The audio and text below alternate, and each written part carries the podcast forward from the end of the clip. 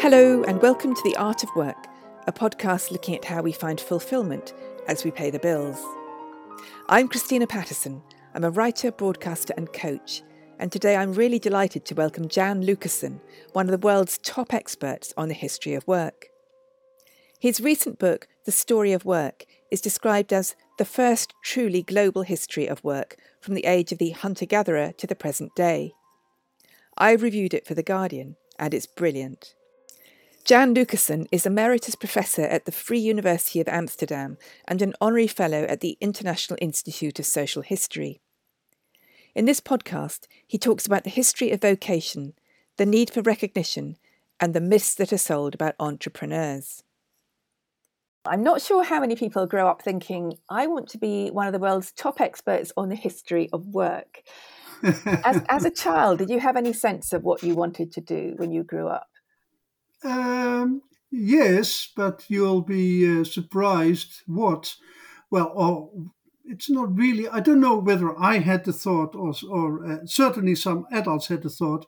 I grew up in in a, in the deep south of our country, which is a Catholic uh, province. My father being a school teacher, and my mother a, a nurse, having become a full time mother because I'm the eldest of nine.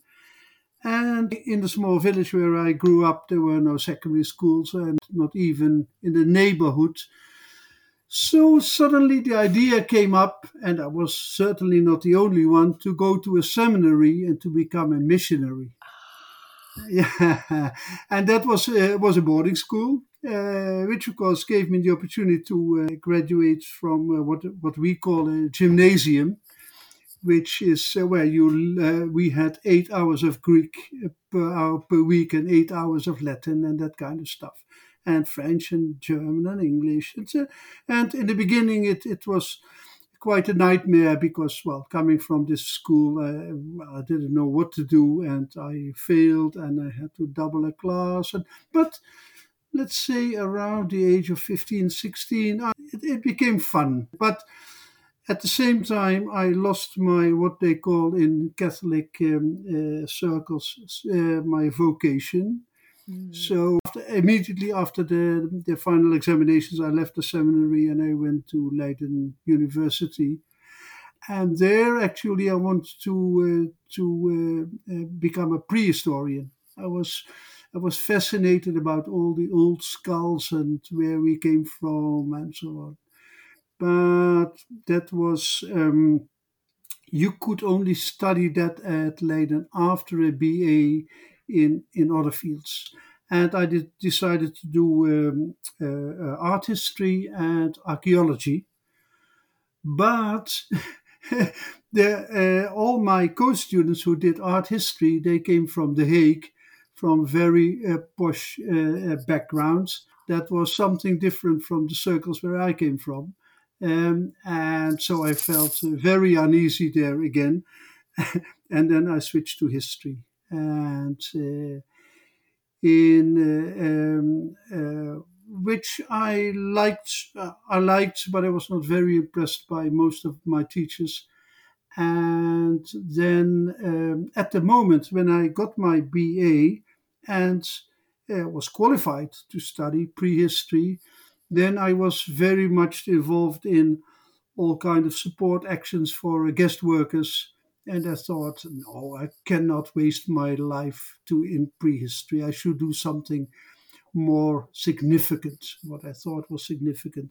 Maybe that was the old missionary in myself. Mm. Anyway, I then I uh, decided to, to do social economic history, which I thought was much more uh, uh relevant and important. And there I got interested in the history of work, amongst others, but also uh, many other topics.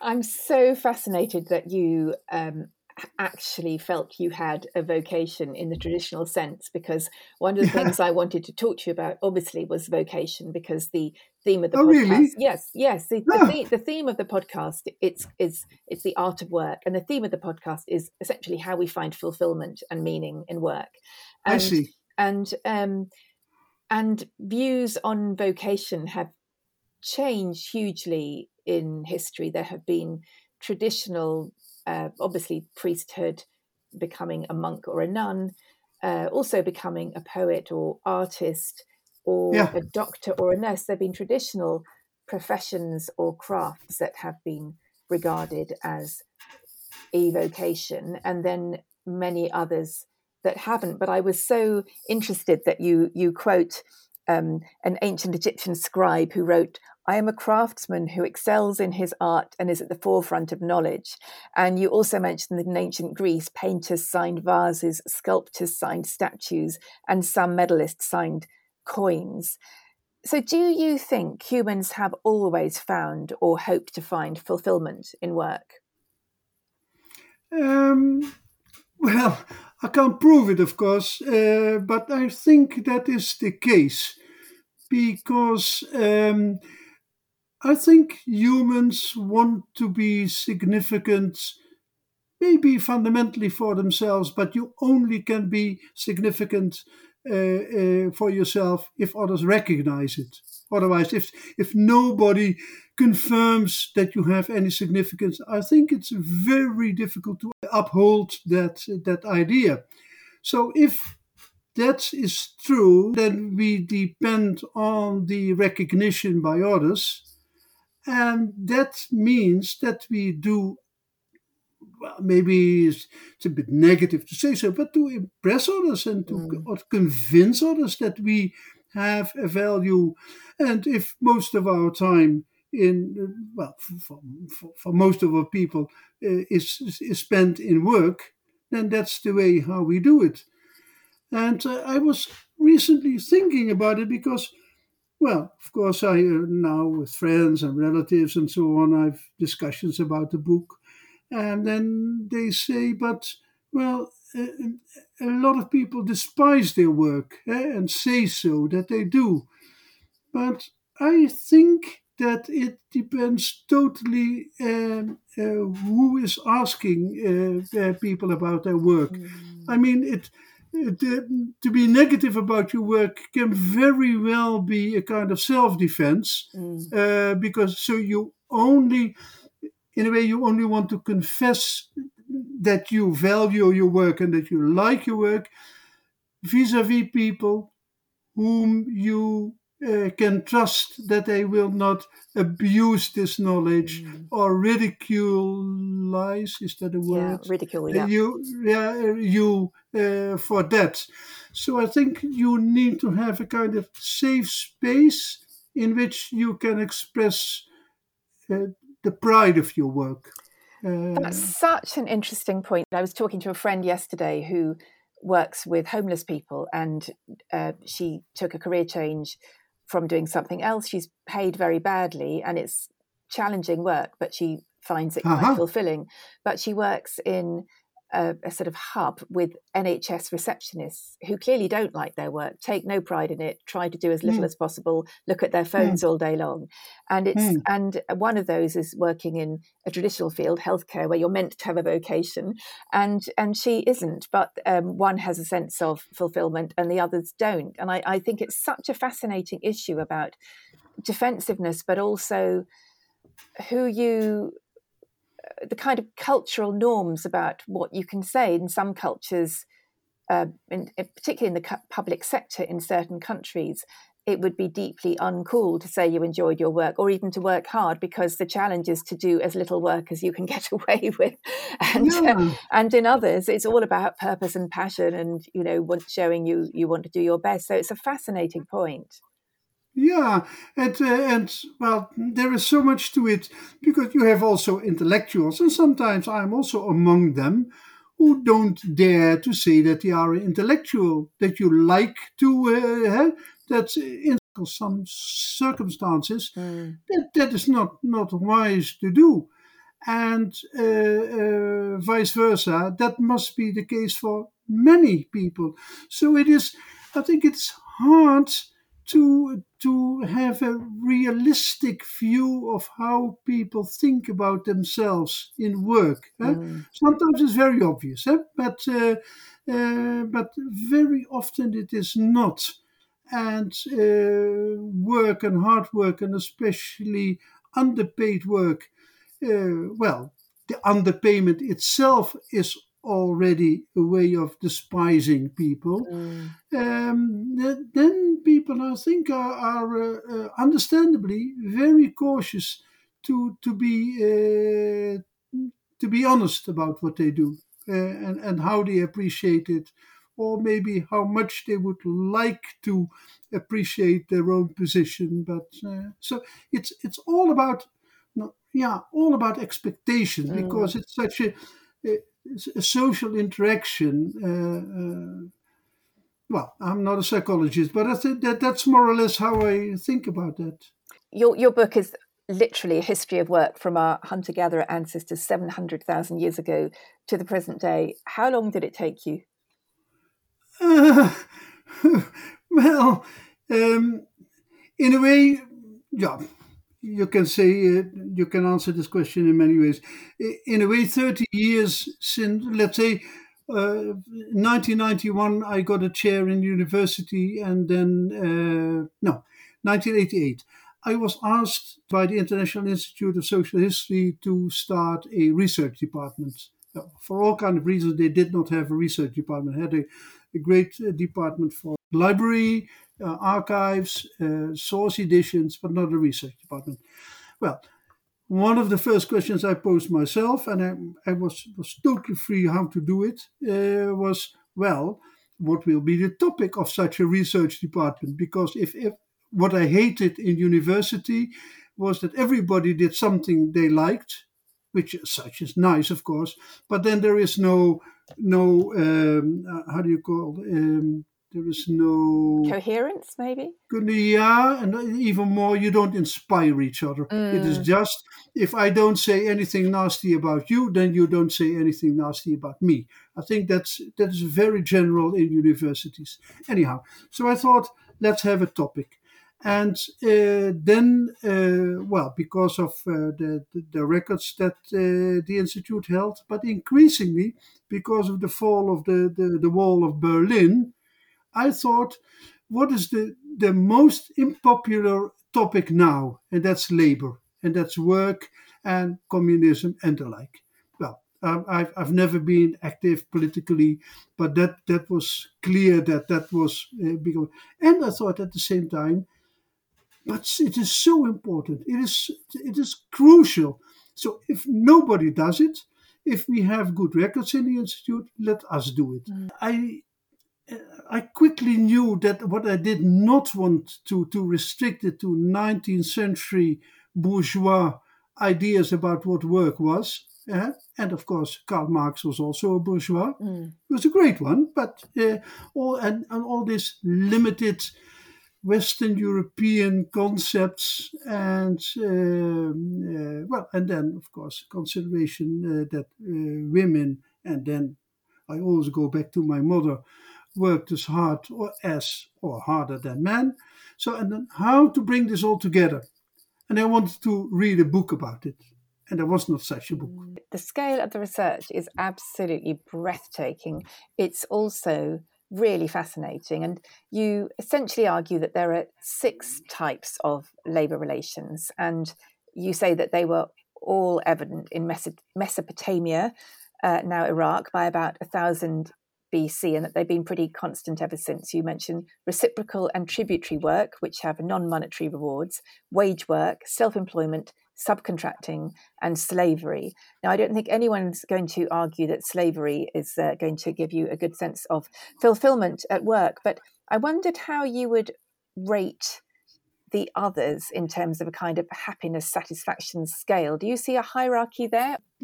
There is a hierarchy, I think, but maybe not necessarily among these the, these uh, types of uh, of labor relations that you just uh, quote.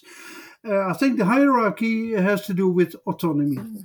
The higher the autonomy, um, uh, the more satisfaction potentially, because then, of course, comes the other argument that others have to recognize it. Eh? Yes. I mean, if you are uh, uh, uh super autonomous eh, and nobody uh, is interested in what you do, then the satisfaction yes. will not be there. So it, it uh, in the matrix, I, I think that it, the combination of the two uh, will more or less predict uh, predicted.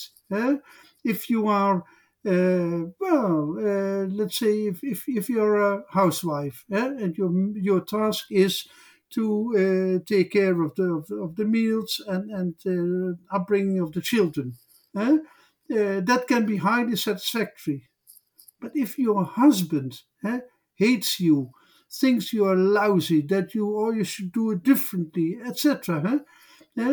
Eh, then you might be autonomous in, in how to organize the ironing, etc. Eh? But it brings you nothing. Eh? Or vice versa, if he thinks that you are a very good housewife, eh? but he says at what day, at what time you are ironing from left to right or from right to left, well, then the fun will be quickly over. Eh? So, um, I'm improvising now, but no, that's, but that's very that's very that's very interesting response because one of the things you talk about in the preface is the idea that emerged sort of after the collapse of the Berlin Wall about um, not just autonomy, but this dream of everyone being independent entrepreneurs, everyone hiring out their creative talents to the highest bidder. And I think you say in that scenario, the entrepreneur is a hero, the ordinary worker is a slave. But it's not as simple as that, is it? No. And everybody now, you know, y- young people in particular, often imagine that if they have a creative talent, then the portfolio life is the way to pursue it. And it might be. But that mixture of recognition and autonomy is so interesting. Can you sort of say a bit more about your feelings about the portfolio life? Because you clearly feel quite strongly about this. Well, um, uh, as I described, let's say in, in, classical antiquity, and we are all victims of this image, you have the image that the only worthwhile life is that of a landowner, a big landowner, huh? And and and then you are free to participate in government and in democracy and so on. Huh? But this is a certain image of a certain class, huh? which was very influential and has uh, influenced our idea. Now you have another influential idea, or, or let's say in between. You have the, the social democratic idea of the male breadwinner. Huh? Well, that is a man who can afford to take care of his wife and his children without her working outside. That's another idea. Huh? Uh, um, and now we have this idea, uh, which is, uh, has been propagated very much over the last, uh, well, 10, maybe 20 years, huh?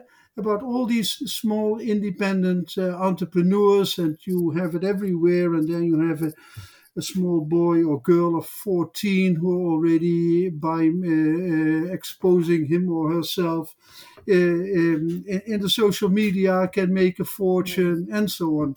And that's, that's such a prevailing ideology, which I hate, not because I, am against uh, creative uh, individuals, but it's an illusion for 90, uh, 90 or 95% of all of us. Eh? We don't combine the skills to do this. Yeah? So uh, I'm not uh, not against uh, creativity, not at all. But the illusion that that we all can uh, fulfill our lives that way is is uh, is idiot. The I think the other thing that just isn't talked about is that one of the things about being freelance is that you you can and I know because having been in an industry where so many people are losing their jobs, you yeah. then, you then and you are at an age where you can't just knock on a door and get another job.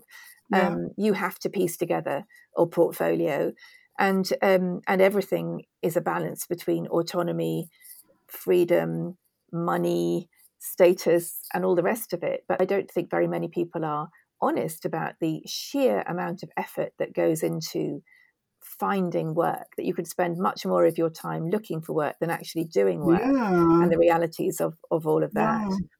no and it's it's also a naivety which is uh, which is understandable I, I remember vividly that the first salary that i got then uh, uh, the, the, the salary slip said of course you have uh, worked uh, this month and so on you earn so much and then the pension premium is such.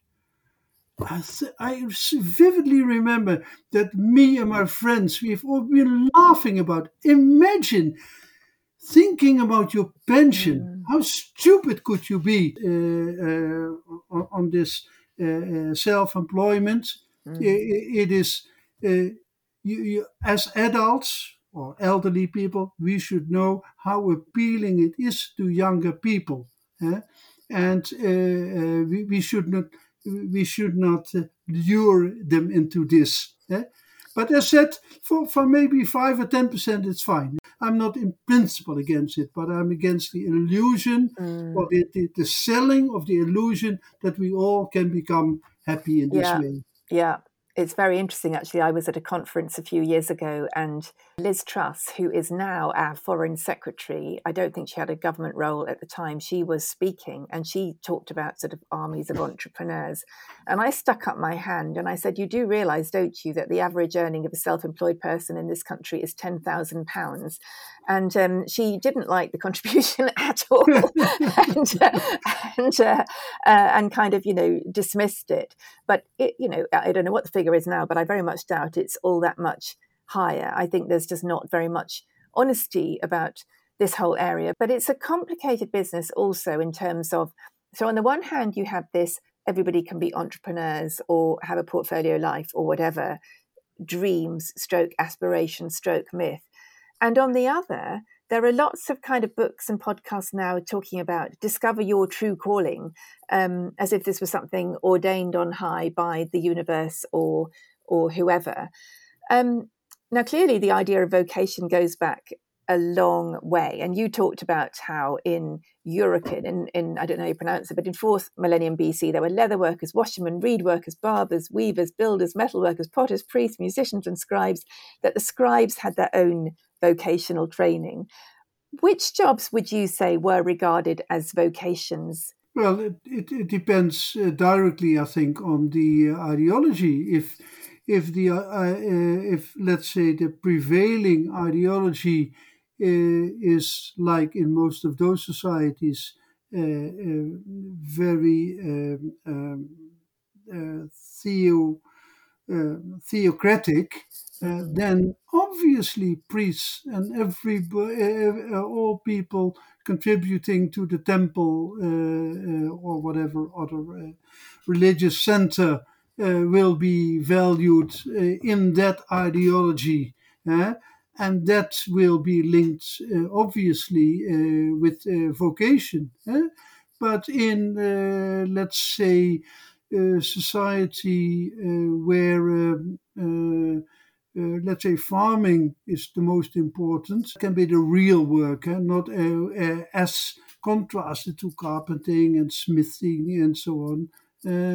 So it, um, it, it, it, it, it, depends. And, and let's say in a uh, matriarchal society then uh, let's say bearing uh, uh, uh, children and mm. raising children can be very important in an intellectual society than teaching like uh, let's say uh, around 1900s then uh, teaching had a, a, very high status because it was the beginning of compulsory universal education mm. well the military is another example.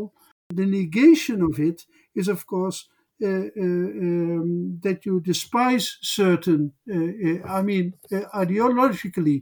And that goes back to your form, the former issue that you raised. Uh, what I also say somewhere in my book is that I think that the left, socialism, and communism has failed to appreciate the initiative of the self employed and, uh, and the small craftsmen uh, and also the small farmers. They have not. In maybe Sweden is a different uh, case where you had a social democratic party which really appreciated the farmers, eh? and some other uh, so, uh, Scandinavian countries, but most countries, the socialists have not carved out a, a good space for initiative and creativity mm. and so on. Eh? So that I hope you see that's not, not a contradiction of what mm. I just mm. said. It is it is just how to show how difficult it is to have a kind of, of balanced um, a balanced view on this very interesting uh, because my mother was Swedish, and um, I always grew up with Sweden as the kind of model of social democracy and equality of opportunity and uh-huh. a civilized, equal society. And in many ways, it is all of those things. But um, I remember coming back from Sweden once, and I was writing a column twice a week in the newspaper at that time, and I couldn't think of anything to write about. And I said to my boss, "Well, I I quite want to write about Sweden, but my mother won't like it. And then I couldn't think of anything else to write about, so I did. And I wrote about how it was all marvelous and and you know civilized and impressive, and everybody had the same lifestyle, and that was all great. But I said that coming back to Hackney was like waking up from a coma. and, um, and um, my mother was sort of okay about it. But unfortunately, my Swedish aunt, it was highlighted in Sweden's daily paper, oh, yeah, Dagens yeah, yeah. my aunt saw it and sent me a not very happy email. so, but I do think that is the um, one of the constant kind of um, challenges really isn't about where you get dynamism and energy in a society yeah, yeah, and yeah, and creative energy and where you get equality and america clearly goes very far in one direction and um, I don't know where the Netherlands is on this actually. You would know. I don't know. What's your sense of where it is on that spectrum? Well, I, I think it, it, it, it is now really exaggerating this uh, this idea of the well, the, let's say the, the portfolio youngsters, if that's mm, an expression. Interesting. Uh, yeah, and and this uh, that that's that's a false illusion that they are giving a lot of people, and uh, I think in a way Corona has uh, the, uh, has proven this, mm. Uh, and what these people will face in, in when the when let's say that at a later age, it's not only that they have not made savings, but that their uh, um, uh, insurance uh, will be not enough. And of course, that uh, all the effort that it takes, exactly as you say, how, how to acquire a, a, job and how to acquire work, huh? that that's going to cost so much, so much time. And then when, when you have uh, will have children and whew, mm. it is uh, then let's say the dull life of a, a wage slave uh, might be much much more preferable for mm, I think for the majority of the people. Very interesting. You see, I think Adam Grant, the American um, professor at Wharton and sort of guru, I think he has a, a shtick about you know love your work rather than because there, there, there is you know lots of people oh, yeah. say find uh, follow your passion which you know is fine if you can be if everyone can be a footballer or an instagram influencer or whatever um, but they can't. But obviously nobody wants to go into work thinking oh this is a life of wage slavery and drudgery and i'm not going to have any creative spark. And then the alternative argument is the adam grant one of you can find something to love in your work which you know could involve quite complicated mental contortions really. Where where are you? And when when youngsters or anyone comes to you obviously you know more than anyone really not just obviously the history of work but also you have a, a good sense of the global labor market but in any place where someone would be, there would be a sense of what the actual labour market is, what the opportunities are. What advice would you give to people in that situation, knowing obviously that every human on this planet would ideally prefer not to hate their work? Yeah, yeah. Well, um, um, if if somebody were to ask me uh, such a question, which I think nobody has done so far, maybe my children, I don't know. But uh, then, uh, well, it, it would be a kind of combination of do something where your heart goes to. Uh, the, the follow your heart. That's really important. At the same time, also try to have little bit a long-term perspective, mm. uh, uh, which is very difficult for youngsters. Yeah. I certainly did not have it at the time. So who am I to to say to somebody else? Nor did I. But, uh, but uh, that that would be the, the the combination of the two. But I think.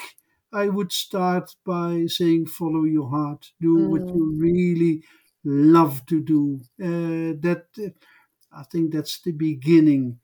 Uh, so in, in, the matrix we were we were talking about that's but but of course uh, some certainty in the long run uh, uh, unless you have very yeah, very rich parents who can all, always uh, get you out of the shit uh, and so on. But that's of course not the reality of uh, no, or indeed a recipe for ha- or indeed a recipe for happiness. I think I think a lot of no, a lot of people who inherit money are really quite miserable because they never do have the sense of satisfaction yeah, and achievement yeah. that comes from from creating things. I wanted to ask you about you know there's this whole idea now about work life balance and um, you talked about hunter gatherers and how complicated the work is. I was sort of, you know, amazed when I read about it, thinking, oh my goodness, you know, that's really, really complicated work. And also that most hunter gatherers, it seems from your research, have done, or other people's, you know, the anthropologists' research have done sort of an eight to nine hour working day, generally speaking. You also talk about how in medieval times the average working year was about 250 days, but by 1750 that had become sort of 300 days. But you also say that actually throughout history, globally, and throughout history, and even now, actually not very much of people's time is spent on free time or play or leisure pursuits. So, where are you on this whole work life balance question? Well, um, I think first of all, uh, we human beings um, hardly any of, any of us is if, if if there were let's say if we all were to to to receive a, a full pension uh, from the state uh, from from age 12 or so huh? imagine huh? Uh, and, and maybe technically that's also uh, possible uh, but then I don't think that we that that that we know how to make our life meaningful for most of us. Uh, of course, there are there are uh, splendid uh, experts in laziness, but um, most most people are, are not like this. Uh, so it, I think it, it is it is simply impossible for us to uh, lead a meaningful life if nobody is asking anything from us. Mm. Uh, uh, that that's that's again the, the, the social aspect of well, I think our human nature. So um, that should be within uh, reasonable uh, uh, hours, which leave us time not only to recover but also to uh, well to do frivolous things and so on.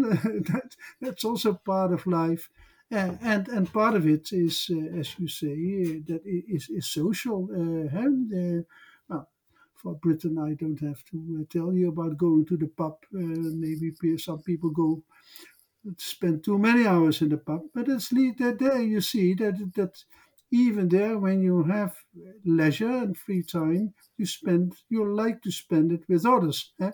and not uh, on your own on the couch before the tv or uh, uh, reading a book or, or whatever so i find it hard but maybe that's my limited view on it i find it hard for let's say the, the people on average to to imagine a life, uh, a non-working life, as significant.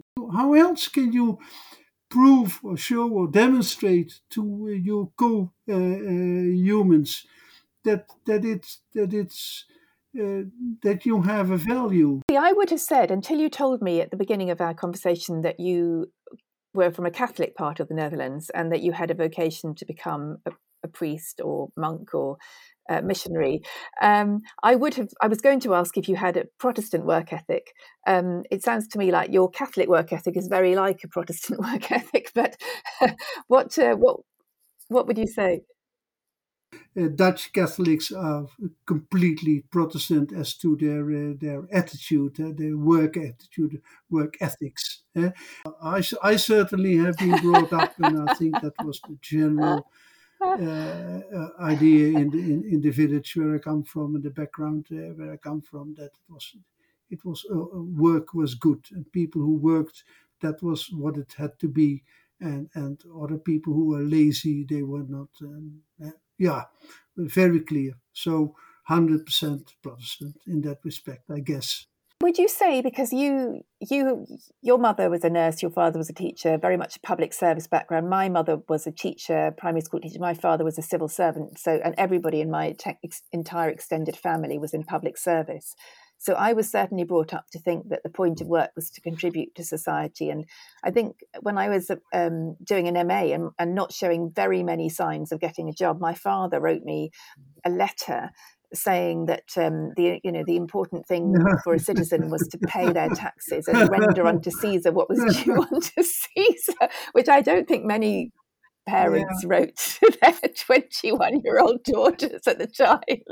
But um, yeah, you know, I had this strong, you know, really strong sense yeah. that, you know, you had to kind of knuckle down, earn a living, and also that creative pursuit was not really the thing you know like i, I now write books as well, I've just written a, a second book. Um, yeah, yeah, and yeah, that was certainly not, you know, that was slightly, I mean, they, my parents loved the arts, but I suppose the feeling would be that was slightly self indulgent to go down a kind of artistic or creative route. Do you think, you know, as one of the world's leading scholars on work, but also the son of two public servants, do you think that your view on work remains kind of in many ways the vision that you had of work through your parents? I guess so.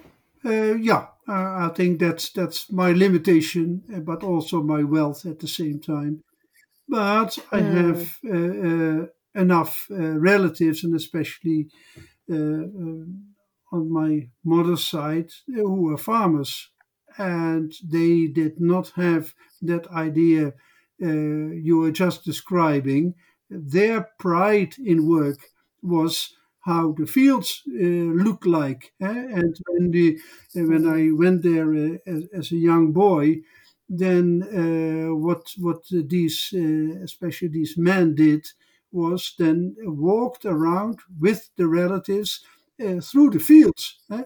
and show how the wheat and so on uh, was looking like. And these were not big farmers. I mean, you have to think about uh, let's say 10, 20 hectares or so, uh, maybe 10 cows, uh, 20 cows. Uh, so that is, but that was their pride. It was clearly pride in their work, no doubt. Mm. Um, and uh, so that was a, in that way, it was a different perspective.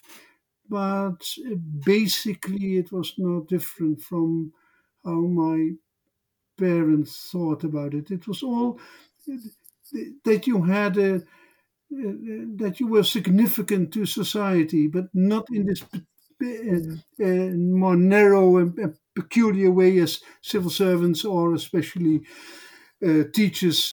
You could also argue that any work well done that makes somebody's life better in some way, whether it's a cup of coffee or a nice piece of clothing or a well ploughed field that, that leads to wheat they will eat in their bread is part of a functioning yeah, yeah, society. Yeah. I mean, there is there are some things you can argue that don't particularly make society better, like you know running a betting shop or whatever. But I mean, you could argue it the other way around. I probably wouldn't.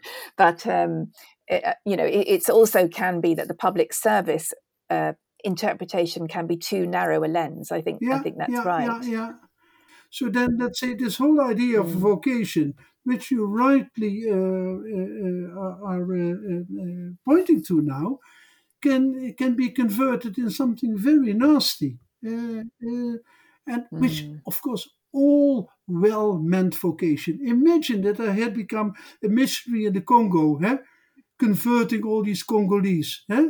Eh? That would be my vocation. I would be convinced that it was for the for the, for these people uh, to uh, to improve their life, well, I don't have to tell you how risky such a supposition is. Yeah, well, I I I was also a missionary briefly in my youth, but we won't go into that now. But uh, I've written about it in my my next book, but it's not my proudest episode. Let's put it that way. Um, so, in the last few minutes of our of our conversation, I want to talk about your your career, not just the broader ideas. But um, what have you been proudest of in your career? I regularly uh, uh, uh, meet uh, old students, ex students who, who Mm. say they have learned something from me. So that is that is something to be proud of. Uh, of course, those who have not have learned nothing of me will not tell me. So how objective is this? I don't know. Uh, I'm I'm quite proud of of this uh, cooperative effort at the institute to to build a research department in, in which my ideas have had the possibility to develop. Mm. That is that is uh, uh, something I'm proud of. Uh, uh, well, and uh, for my household work, I'm uh, I'm proud of my family.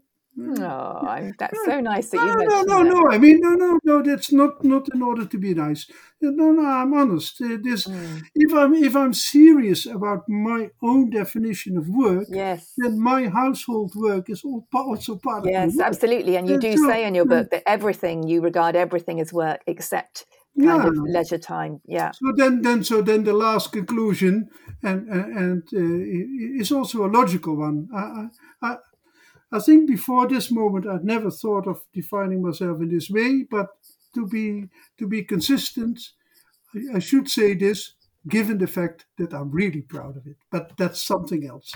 It, it, Mm. it belongs it belongs to the con to this to Yes. this uh, to this whole. Yes. And what's the worst thing that's happened to you in your work life? Um, um, when when people were uh, dissatisfied about me, then I, I, I could be. So I'm, I'm not a good boss. So I, I, I could be uh, really unhappy about it. When when when whatever I do, I cannot be make people happy. That that's uh, and sometimes it has occurred in my when I was. Directing this research department. That's terrible, terrible. And maybe sometimes uh, the, the same goes well because now I try to be consistent about when something does not go well with your children that you Mm. think, oh, whatever I do, it of course it has it in in hindsight it all has to have its course and so on and uh, I, I'm, I'm a most happy father. But there are also moments when you can be uh, really about uh, unhappy about your work, uh, and uh, yeah, and sometimes uh, ashamed that you think uh, should have done it differently or so. Uh, yeah, yeah, yeah, As, as a father and as a boss? yeah, yeah, Mm. yeah, yeah, yeah, both, and and and also as a teacher, I've also sometimes I've prepared my lessons in a lousy way, and um, yeah, yeah, yeah, yeah. And have you have you had any bosses yourself who you really haven't liked or rated? um, no, I've. Uh, uh, I've had a boss at the university before I joined the International Institute of Social History, with whom I had a, a big fight in the end. But at the st- end, uh, with whom I did not agree on, on, on, on- certain points. But at the same time, he is he's given me such a liberty and uh, such an inspiration. And uh, yeah, uh, yeah, I, I and but that's of course the older you become uh, I, I, uh, yeah I'm- I, i've been such a lucky man in my life and uh, with my father with my the, the few bosses that i've had the opportunities that i've had. No no no no. Um, i'm not representative i think. Well, it's interesting because I, I interviewed someone, an academic, on this podcast, um, and she said, I, know I have a number of friends who work in academia, and of course, it has changed enormously, certainly in the UK. The funding system has made uh, students into customers essentially, and a lot of them into ve- very unhappy customers of a very expensive system. Um, and and that her this particular person, her path to where she is now doesn't really exist anymore. What advice would you give to someone wanting to have a career in academia now? Huh. Um, yeah, that's difficult. That's really difficult because, well, the general advice would be, of course, again, follow your heart. Do really what you like, and if you don't like it, don't do it. Uh, don't uh, don't waste your time. Uh, but uh, two of my children, they, uh, they, they, I may say, were uh, Uh, very successful in university, but both uh, have, have uh, uh, decided not to follow a, a, an academic career for all kind of obvious reasons, uh, not because they were not clever enough, but all the the disadvantages. And I think they were right. They were totally right. Uh, it's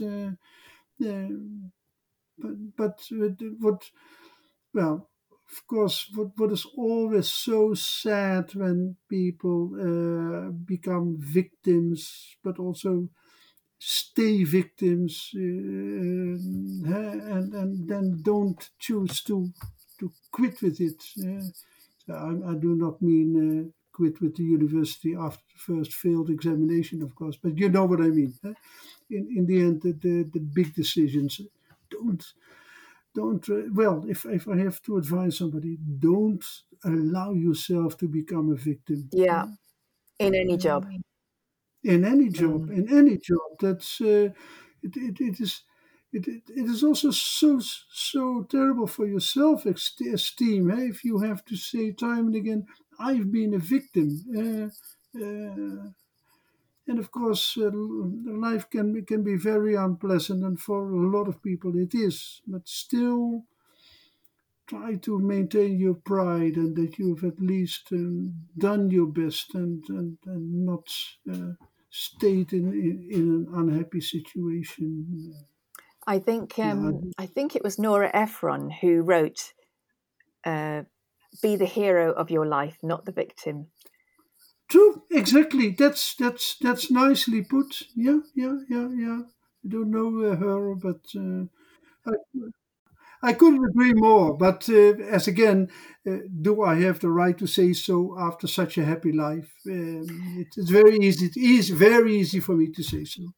Well, yeah, one could also also argue. One could also argue that it, if we go back to the whole autonomy thing, that um, happiness is a choice up to a point, but we would be here all day if we were to discuss that. So, um, so I will I will let you go now. But it's really really nice to to meet you, Jan. Thank you very much indeed for your time.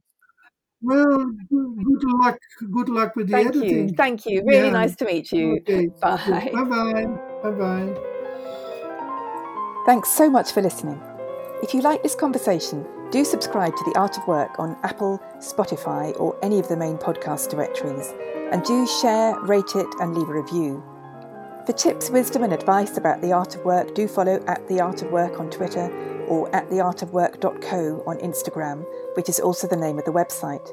And do join me next week.